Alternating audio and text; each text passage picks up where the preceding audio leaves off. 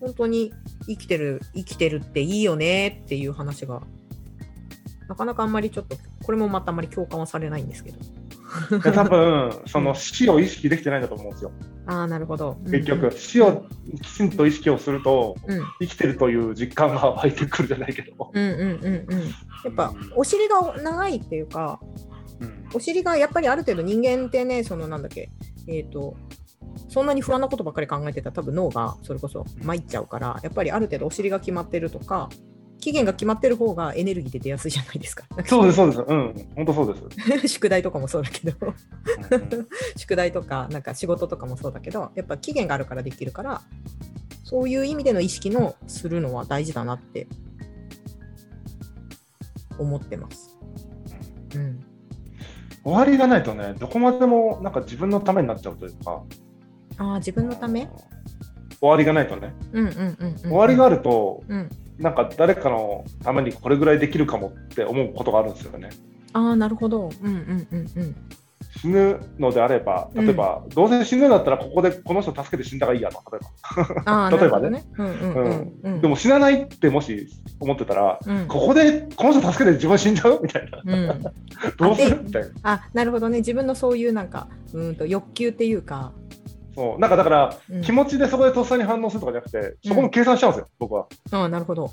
どうせ死ぬんだったらここで死んだ方が意味のある死 がはい考え考えて死ねるというか、僕の場合だと。うんうんうんうんうんでも死なないのになんであえてここで人助けて死ぬんだろうな、例えば。うんそういうことを考えるところがあるので、死があるっていうのは僕の中である意味、それは希望なのかもしれないなと思ってますけど、僕の中ではね。うんうんうんそれは確かにだからあれですね最初の話に戻るけどなんか死に方っていうか、うんうんうん。うん、みたいなところが大事？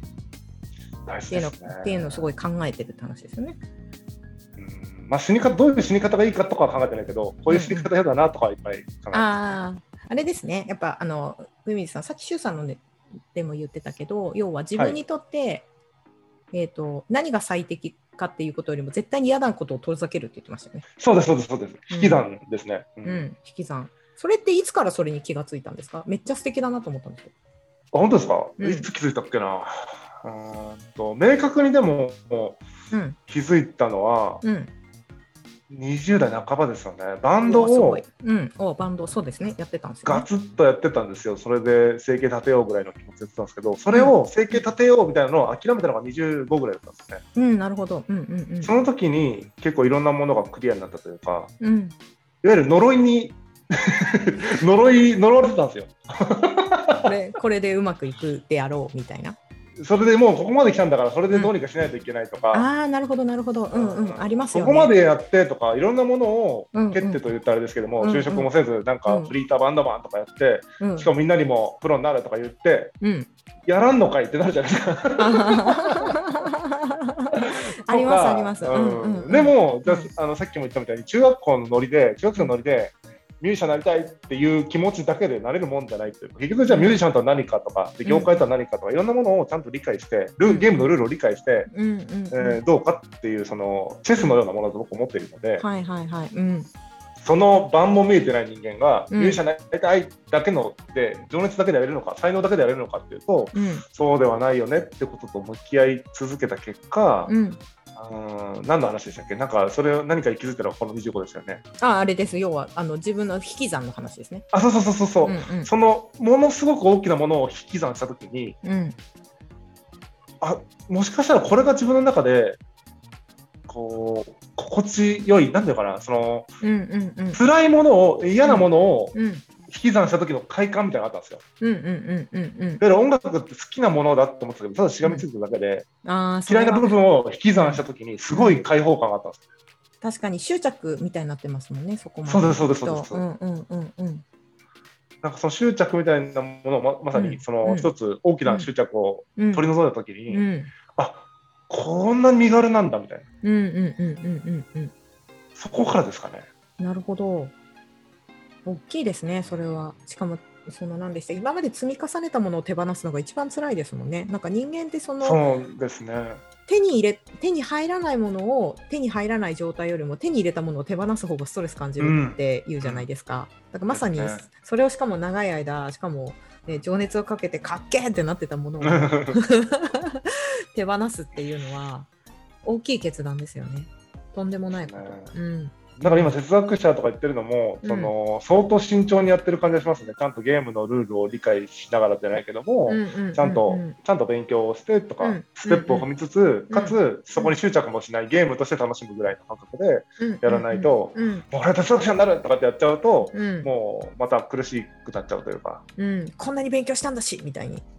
ね、なっちゃうなと、うん。その、なんだろうな、本質からずれていきますよね。うんその執着のための哲学みたいになっちゃう。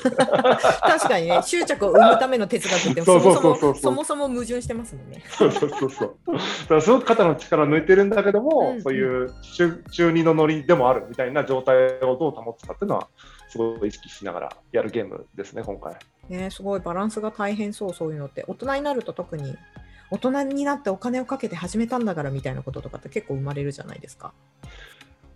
いやもうでもね、そのバンドのを手放して以降は、すごいもうその辺は気持ちは左右されないですね。最も多ああそうなん分、ですね。うんうん、断捨離するというか、決断するのにうんエネルギーがいったのはバンドだったかもしれない。ああそうですね。そこまで情熱かけてたってことですもんね逆を言うと。ううんですね。うんまあ思うと。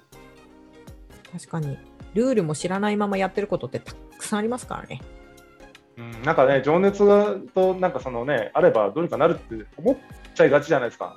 思っちゃいがち。もうねねそういうことばっかり教わってる気がする。しかも。ねえ、夢持ってど、ね、努力してみたいな。うん、そうそうそう。夢は叶うみたいな。まあ、夢は叶うのかもしれないけど、その叶うのが、うんと、自分のイメージしてる、最初のイメージしてる叶い方じゃない叶い方って結構ないですか？あーあるある。うんありますね。うん。だから、もしかしたらそのバンドの経験っていうのは結果的に今の上水さん哲学者っていうところをみを導くための一個の布石だったかもしれないじゃないですか。いや、全然あるし、うんその、うんなんだろう、結構今って、その構造みたいなものが結構見えるのも、そのおかげだと思うんですよ。ああ、なるほど。うんうんあある意味、その時に構造が見えてなさすぎたがゆえに苦しかった経験から、多分うん10代半ば以降、めちゃくちゃ構造を見る癖がついたというか、ああ、なるほど。うん、それまでは人間ばっか見てるんだけど、うん。そこからはシステムであるとかってことをめちゃくちゃ見るようになって、ああ、なるほど。うんうんうん。専門学校行ったんですけど、僕、あの医療系のその後うんうんうん。作業療法士っていう資格を取るために。うんうんうん、でも実習の時に構造が見えすぎて、学校辞めましたもんね。えどういう構造が見えたんですかそれ？いわゆるうん。その現場で起こってるちょっとこれ、本来の理念からかけ離れてるやろっていうことをうん。解消しようと思った時に、うん、マンパワーでやろうとしてもそれめちゃくちゃ無理があるあると。はいはい。うんうんでその病院のこの構造をまず変えないといけないし、でもそもそも医療系の、えーその診療報酬のこう点数の付き方がこうだしとか、いろいろ考えると、はいはい物理的に無理やんとかあるわけですよ。そうですよ。厚生労働省みたいな感じなんですそうそうそうそうそう。ただまあ自分はここの現場を変えて厚生労働省に掛け合ってたいや、じゃあこの資格取ってる場合じゃないなとかいろいろなるわけですよ。確かにすごい。うん。だから専門職に向かないなってすごい思ってうん辞めましたね。ああ、すごい。で、今の会社。社に来たんですよ。うんうんうんうんうん。そう、だからなんか自分はこうシステムの、まあもちろんそのね、社会のシステムの中にはいるけども、その中でも比較的働くレベルではシステムが作れるうん中にいないと、うん、決まったシステムでこれやってってやれるタイプじゃないんだな。なるほどね構造の中に入るんじゃなくて構造を作る方に回らないとストレスがたまるんだそうです、そうです。なるほど結構人によってはその構造把握が得意な人とかを見てると自分その構造があるから会社の中でここのポジションが空いたから自分はこうすればいいんだねって動かせるタイプの人もいるじゃないですか。あ、いますね。うん、でもそうじゃなくて それ海さんは全部変えなくちゃいけないから国まで動かさなくちゃいけないってなって そうそうそうそうそう。それはちょっとさすがにね政治家になっても難しいかもしれないですね。そうです、そうです。大臣とかのいろんなルールがありすぎてね、うんこれまでの。だかうんら、それはもう神じゃないから無理なんで、そうだね。そう、自分が働く環境ぐらいは自分でか決めれるっていうような、うん、っていう意味で経営に興味を持ったっていうのが、そこ、そこですね。受ける神になるしかなかったっていう。神にはなれないと思ったっていうね。いいですね。それはニーチェですよ、完全に。うん、あれ、よくよく見てったら、神っていなくないみたいな話になってますから、うんニーチェって。そういうことですよね。あれ、結局やるんだったら、もう、要は国づくりから始めなくちゃいけないってことですよね。うん、もう無意味かもしれんけど、もうやろうよっていうね、もうエネルギー出していこうよみたいな感じですよね。もう超人になろうよっていうね。でもそれだそれそれはやっぱり難しいと思ったから少なくとも今あるルール、まあ、例えば資本主義とかこの社会の構造っていうものは、まあ、ビジネスっていうか要は、まあ、自分が生きていく上で必要なルールはこうだっていうのが、まあ、見えてるわけじゃないですか。はい。だからこそ、まあ、しょうがないなと。自分の肉体もあって、一応日本っていう国に生まれてるっていうシステム上、自分が一番動けるのはどこかって言ったら、まあ経営とかそうですね。んっていうことなんですねなはい。の中で、あんまり、うん。えっと資本主義のルール違反はしないけども、うん。あんまり資本主義にこうハックして、うんハックしてたらね、ハックはしてるね、ハックはするんだけども、うん。便乗して、じゃあ資本主義頑張りますでもないっていう感じ。だから、うん。うん。上手に自分の生き方にフィットするようにアレンジするみたいな。うわー、すごい。上水さんから資本主義についてご講義受けたまわりたいもん。いやいやいや、全然そんな、そういや僕はむしろなんかね、そういう、なんていうのかな、うん。うん、なんで21世紀のこの状況でみんな働いてるんだろうと思ってるから、あんまり。うん。仕事、に対して懐疑的ですもんね。うん。うん、なんでみんなこのこのシステムのこの状況の中でそんなにアクセク働いてるの？みたいな感じなんですね。そうそうそうそう。んうんうんうんもうこの業界丸ごといらんくないとかやっぱあるじゃないですか、合理的に考えればね。でも、そこで働いてる人がいるとか、歴史があるとか、なんとかとか言うから、うん一応あるけど、うんうん、まあまあそうだよね、生活あるしとか、いろいろ、そういうなんかちょっと、なんていうのかな、そっち側の事情じゃないですか。はいはいはいはい。うん、そそうねの。なんか社会に価値を提供したくてとかじゃないでしょ。うんうんうんうんでしょとか言っちゃいけないけど。うんまあそうですね。そこの歴史とか、うんなんか気持ちとか、うんね家族とか。ってなってるからうんもう僕には到底理解できないゾーンなんですよ。うんなるほどね。確かにそういう部分はいっぱいありますよね。そうそうそうそうでもなんかそういうのがそれこそ AI とかで破壊破壊されていくんじゃないかなっていう。そう、だから破壊されていってほしいなって僕は思ってるんですよね。うんうんうんうん。そのいろんなものがこう、まあ、宮台真司さんじゃないですけども、そのどんどんどんどんいろんなことが起こって、うん加速的にこう崩壊してくると、もっとみんなの認識が変わって、社会も変わるんじゃないかなみたいなところがあるので、崩壊してほしいなとは思ってますね。スクラップビルドですよね。そうですね。うんうんうん。多分この状況で話し合って何かを変えていこうっていうモチベーションは多分ないと思うんですよ、みんな。うん、今までの方がいいとか、今のままで良くないって思う人は圧倒的多数だから、もう話し合う土台にも立ってない。わかります、それは。うん、だからぶち壊した方がいいだろうなってますね。あの大企業とかそうですよね。うん大企業の中で何かを起こしたいってイノベーションを起こしたいってやっぱりあんまり生まれないじゃないですか、まあ、もちろんすごい研究をしていて画期的な何かね新しいエネルギー開発が生まれる可能性はもちろんあるけれど、うんうん大きい企業を動かすためには大きい企業を動かすっていうことよりも大きい企業を維持していく方に多分エネルギーが注がれてるからうんゆっくり泥船なんだなって思ってますよ。こんな言そうい方したけど。なんですよね。うんうんいやいや、でも、そのね、そのいろんな人がいるから、その個別のケースは言ってないけど、傾向としてはそうですよね。傾向としてそうです。うんうんねうんそれは本当そう思いますよ。うんだからそういう意味でその人そこにいる人たちとなんか要は新しいことを考えようって言ってもいやいやまずそこから降りてよみたいな話で 何船乗ってんのみたいな降りてきてよっつってうん、本当そうなんですよね。でね。で、でその時にですよ、またちょっと話が飛躍しますけど。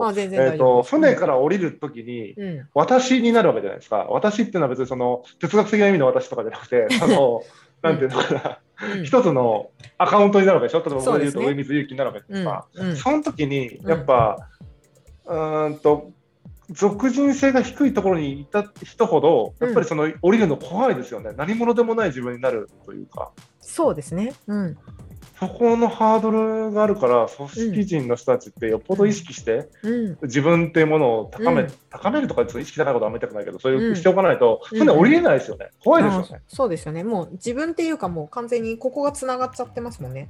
なんかうん船の一部ですよね。船の一部じゃないですか。船の一部で一緒にこうゆっくりこう ゆっくり沈みかける方に行ってるから、う んでも多分それに気がついてるけどもう船の一部だからそこからこう自分を切り取って出すっていうのはなかなか大変ですよね。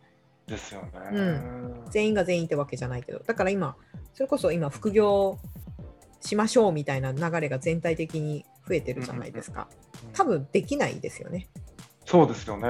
うん、やったとしても、なんかそれも結局、その人じゃなくていいようなことをやってる可能性がありますよね。なんかよくわかんない、背取りやったりとか。う、んうんうんうん。うん。別にそれが悪いとは言わないけど、でもその、なんていうのかな、個人として何か、うんうんうんうん、ね、高まっていくものではないというか、うん、ことして例えば上水さんだからこそやってほしいっていうような形ではないってことですよね。で。そうそうここのそうですそうです。ここの作業があるからエクセル打ち込んどいてみたいな要は仕事ベースになっちゃうから、でもこれは結局資本主義ですよねそうです、そうです。この考え方っていうの。そうなんですよ。だからタスクを処理する人になっちゃったら、それは、うんうんなんていうのかな、別にその、まあ、人じゃなくてもいいというかね。うんうんうんうん替えが利くってことですもんね。そうです、そうです。うんうんうんうんっていうことばっかりにどんどんなっていくじゃないですか、タスクベースでいくと。うん、うん、確かに確かに。ううんんでなってくると、よくね、なんか専門性がどうたらこうたらとか言うけど、僕,、うん僕はそれともないと思ってるんですよ。その先って、うんやっぱりもう存在でしかないと思ってるんですよ。うん、まあ本当にそうですね。それはすごいわかります。うん もう何ができるか知らんけども、うんあなたと、あなたに何かお願いしたいみたいな。うんうんうんうんうん。それは最強ですよね。あなたあなたが例えば何とかの資格と免許があって、こういう実績があるから、この仕事をお願いしたいって言われると、まあ、多分それが一番分かりやすいから、そこに対してお金が発生してたりするわけじゃないですか。でもそれは全く同じ人がここに現れたときに、うん私じゃなくてもいいってことですもんね。そうです、そうです。うん、でも存在はね、うん。替えが利かないとそうそうういか。そうそう、ううん。ん、聞かないと思う。だから、そういう意味で思想とかって必要ですよね。そう思いますね。だから一人一人がもっと考えた方がいいと思いますよ。なんかその、じいやその考えた方がいいっていうのは、うん。問題解決とかいう話じゃなくて、自分は何を大事にしてるんだろうかとか、なんでこういうことにムカついてるんだろうかとか、どうしてこういうことにはついつい悲しくなるんだろうかってこと、うんもっと自分を知ることに時間を使った方がいいというか、うん。うんうんうん。そういじゃないと、なんだろう、み周りからうん。こう注目されるという、いわゆるなんか、うんコンテンツとしての自分になり下がってしまう可能性があるんで、ちゃんと自分を理解してやらないとね。コンテンツとしての自分。それは例えばなんだっけ？例えばまあ美人でみたいな。ああ、そう、それもそうですね。ううん。んいわゆる周りから受け入れられる自分、マーケティングしちゃうみたいな、自分を。ああなるほど、うんうんうん、さっきの、要は他者に、他者に何でしたっけ、こう、最適化しすぎるの話社会に最適化しすぎて自分が分かってないからうん苦しくなっちゃうみたいな。うんうんうんうんうんうんうん。そういうことそういうことですよね。上水さんはそのなんか例えばなんで自分がこういうの悲しいのかなとかこういうのなんでムカつくんだろうっていうのって、えー、と思った時はどうやってそれ自分を見るんですか？ちなみに。思う時ってうん。大体やっぱ他者に対して他者のうん。うーんことをうん。どこか期待してたなとかうん。どこかうん。こう思い、まあ要は期待ですね。思い通りうん。こうなってたら欲しかったなっていう期待と外れたっていうことだったりするんで、うんうんうん。あ期待してたなっていうことをただ自覚するだけですね。ああなるほど。じゃあ上水さんのそのなんか例えばイラッとするっていうこととか、まあ、どちらかというとネガティブなことについてはなんか要はちゃんとファクト認識ができてなかったっていうか 自分とその相手に対しての距離とかがつかめてなかったなみたいな感じですかね。そうですああなるほどね。うん、ちなみに嬉しいは？嬉しいとか例えばフォレストガンプで感動したとかっていうのは？あそれそうすごくねいい問いだなと思って僕ね、うん、ポジティブなことは分析しないようにしてるんですよ。ああそうなんだ。ポジティブな気持ちを分析しちゃうとうん楽しくなくなるじゃないですか。うんまあた確かにそう。だからあえて非合理なままにしておくってことを大事にしてるみたいな。えー、じゃあフォレストガンプで泣いちゃうシーンとかがあって、なんで泣いたんだろうっていうふうには問わないってことですね。問わない問わない。うん。よかったーで終わらせるってことか。なんかすごい感動したみたいな、うんすごく解像度が低い感じにあえて持っていくみたいああ、そうなんだ。じゃあ感動した、例えば映画レビューとかで感動した映画についてとかはもうめちゃ良かった、トム・ハンクス最高ぐらいで終わるってことですか？でももう、もし書くならそんな感じでいいって感じ。うん。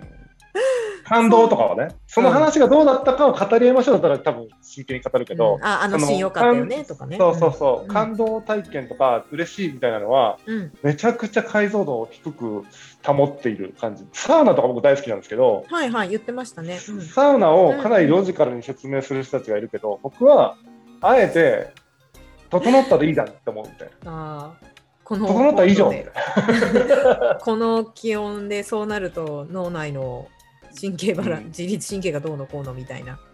血管が拡張して、そこから水風呂で血管が収縮して、それによって脳に血血流がとか、そんな、まあ、メカニズムはそうだろうけどとか、この体験は、みたいうんな、整ったでしょみたいな。そうね、メカニズムの説明はまあわかる。なんでサウナ入るといいかっていう話だけど、そこのうんちくはいらんぞと。そうそう、だからうん友達をサウナに誘うときには、うん。いいから行こうってうん。いいから、いいから行ってみようっていう、うん。あえて、うん。ではそれロジ、ロジック求められたら説明しますけど、うん。うんあんまり楽しいことをロジカルに説明したくない。へえ、じゃあなんか好きなアーティストとかも、解像度低いです。めちゃ解像度いやくちゃ低いです。超ハイスタかっけーみたいな感じなんですかかっけーって感じですね。それを言語化した瞬間、あのそんなにかっこよくないかもなって。うんあれいや意外と別にじゃあこのドラムの人とこっちのドラムの人だったらこのドラムの人方がうまいからなみたいになっちゃったりしますもんねいわゆる相対化ができちゃったりとかするから、結局バンドやってるから曲作るじゃないですか。うんうんうんで曲作るようになってくると、うんうん曲を分析的に弾くようになるんですよね。ここってこういうコードってのがこうなるんだなってなってくると、うんもうその時点で、うん。あれですよね。なんかこうん。う純粋に楽しんでないですよね。あーそっか。なんかこの間樋口さんが言われてましたよね。あの新型大人ウイルスで多分はい。樋口さんが、そのいわゆる構造あの樋口さんもすごい構造把握するじゃないですか、うん天才的に。うんうん。あれをやるからししかも音の学校に行ってまして行ってたじゃないですか。だから音楽を楽しめないからかわいそうって言われたって。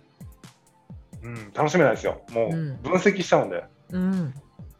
だから今僕音楽全く聴かないんですよ。ああそうなんだ。うんうん、もう、うん嫌いとかじゃなくて分析したから別に楽しくないんです。えその分析っていうのはなんか例えばずっとやってたのってどっちかというと、まあ、バンドだからロックとかそういう形じゃないですか、例えばクラシックとかでもダメなんですか、そうですね、分析しきれないけど、でも、そういう分析的に聞いちゃう、その感覚で聞けないっていうか、あなるほど。癖がついちゃってますね。ああそうなんだなんか、アンビエント系の音楽だとまだ聞けますね。ずっと音が伸びてるような感じの。あああとはずーっとこう同じリズムでこうやって聴いてるとかそういうのああ、はそうですね、うん。そういうのは平気。もう分析しようにも繰り返しじゃんってなるから、うんうん、だんだんトリップしてくるけど、その展展開があるような音楽っていうのは、うんここでこういう展開が来て、こうなって、コードがこう変わるんかいみたいな風に聞いちゃうから、はいはいはい。うわーそっか、それはそれでちょっと寂しいですもんね。そうなんですよね。うん、大好きなのに構造を把握しちゃうから。そううん。そっか、そういう音楽でそういうことをしちゃう経験があるから、あえてその映画とかについては解像度低くというか。うん、楽しかった、気持ちよかったって、もういいなって思ってるとこありますね。うん。うん十分なんか再現性があるんで、再現性がないんだったら、そのなんかちょっと分析して、その楽しさが起こる方法を考えなきゃなと思うけど。なんかある程度サウナに行くと、どのサウナ、どのサウナではないけども、それぞれのサウナを楽しめるし、うんうん散歩もうん。うん楽しめる、うんなぜ今日そんなに楽しめなかったのかなとかはめっちゃ分析する、うんうんうん。マイナスの方は。うんうんうんうん。プラスの時は、あ楽しかったなっていいっていうか、へえ、面白いですね。その極端な感じ、極端っていうか逆真逆な感じ。極端にしてるかもしれない。要はマイナスをなくすと、ゼロ以上じゃないですか。うん、うん、確かにそうです。だからマイナスに関してはものすごく分析するけども、うんゼロ以上のものはうん、全てよしみたいな。ああ、なるほど。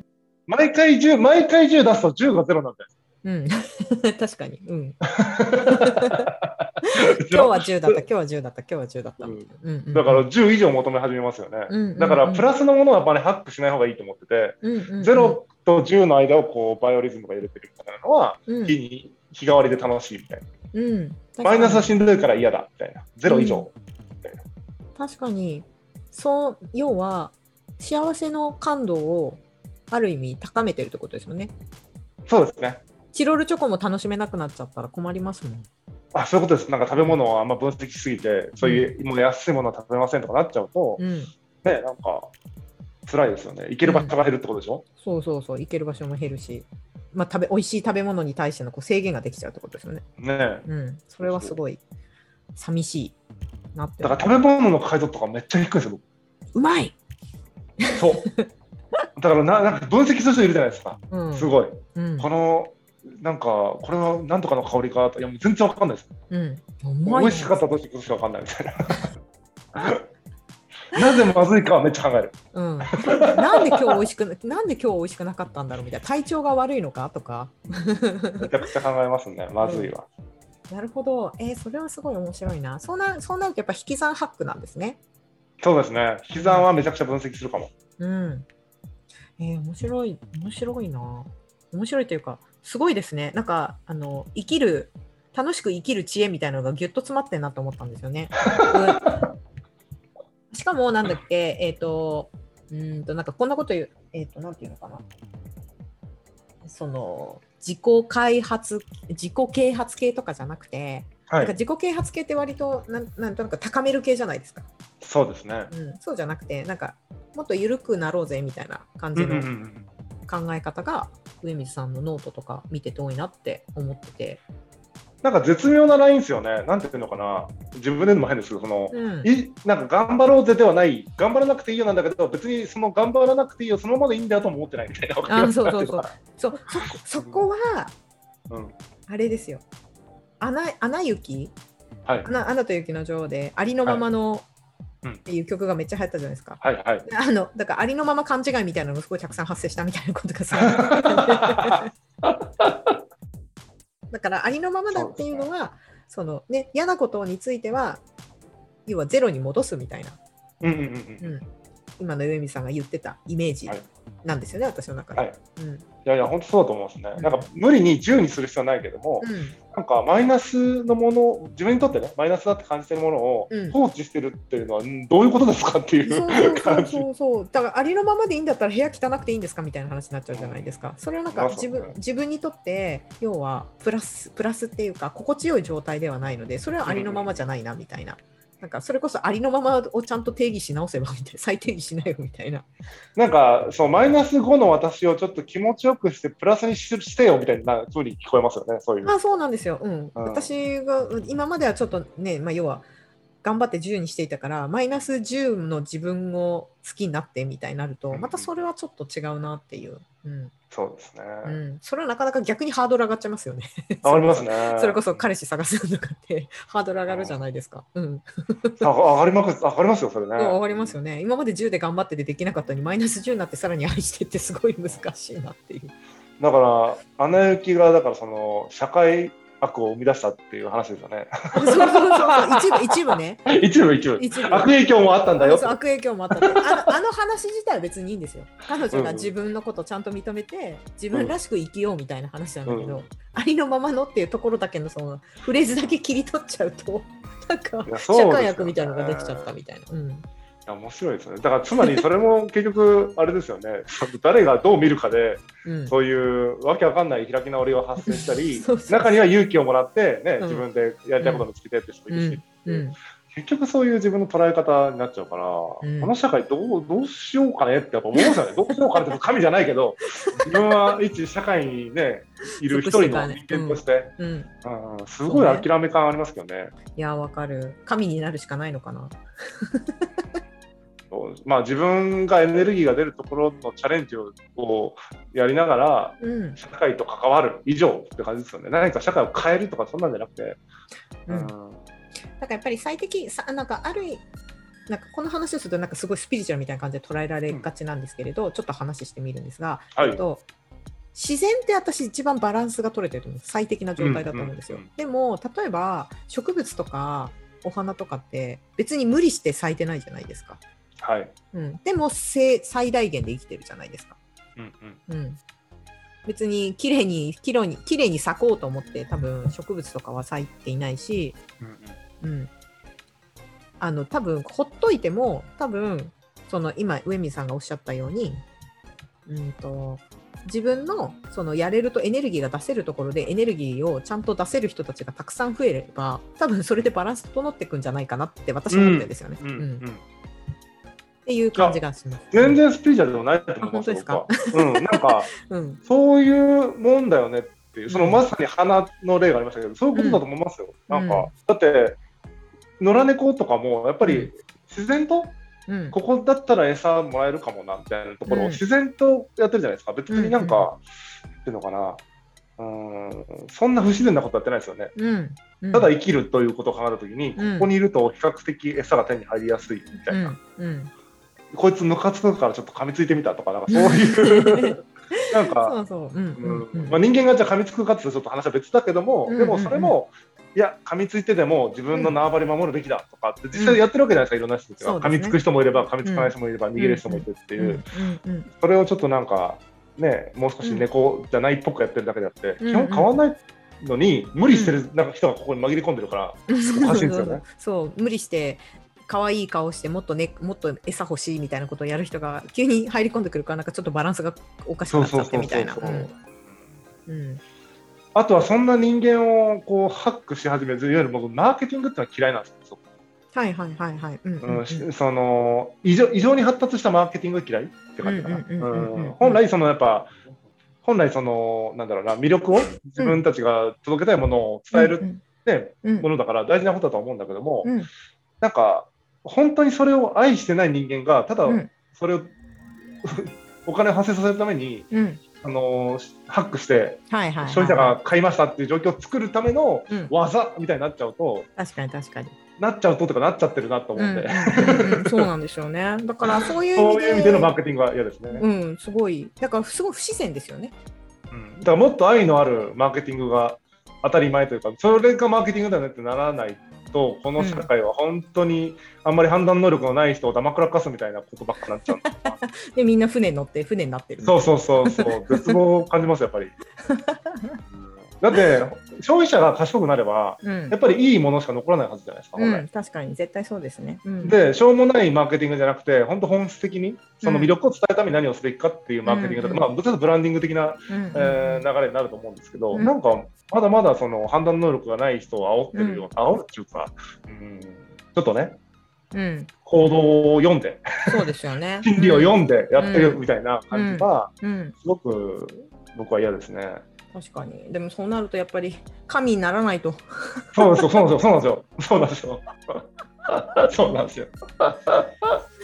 そう。だからそういうのにいろいろこう嫌だなと思いながらも、うんその社会の中で生きていきながら自分は会社の中でマーケティングをしているっていう、そういうのがありますね。でも、まあ、だから仕方は考えます、すごく仕方はねうんうん。やり方を考えればね、うん、愛のあるやり方が。でもそれはなんか上水さんがそれこそちゃんとルールが分かってて見えてるからこそ、えっ、と、なんだっけ、その愛の、今言う愛のあるマーケティングを自分で選べるってことですもんね。そうです、そうです。そうですうん。ありがとうございます。すごい面白い会話できて、超楽しかった。嬉しい。思想できる、思想会話できる人あんまりいないから超嬉しいです。ありがとうございます。そうなんですね。意外とたくさんいそうですけどね。そんなことないです。うん、まあ今のコミュニティの中ではいるけど、やっぱり普段と、普段周りでなるとあんまりいないですよね。その、例えば前の会社の友達とかって、その彼女たちのことはもちろん大好きだけど、あんまりやっぱりこういう深い話になっちゃうと、みんななんか自分のこと話して、おえってなっちゃいますもんね。そう、おえってなっちゃうから。苦しい人苦しいですもんね、これね。そう、苦しいんですよね。なんでって聞かないでみたいな人もたくさんいるから。でもそれを宿題にしてるから、そういう病院で苦しむんですよ。そうね、最初。なんで死ぬんだろうとかなるんですよ、最後。そうそうそう、最後ね。自分の死に方も選べないみたいになっちゃうんですよね。そうそう家そうそう。うん宿題をね、やらないときついと思う。いや、本当そうです。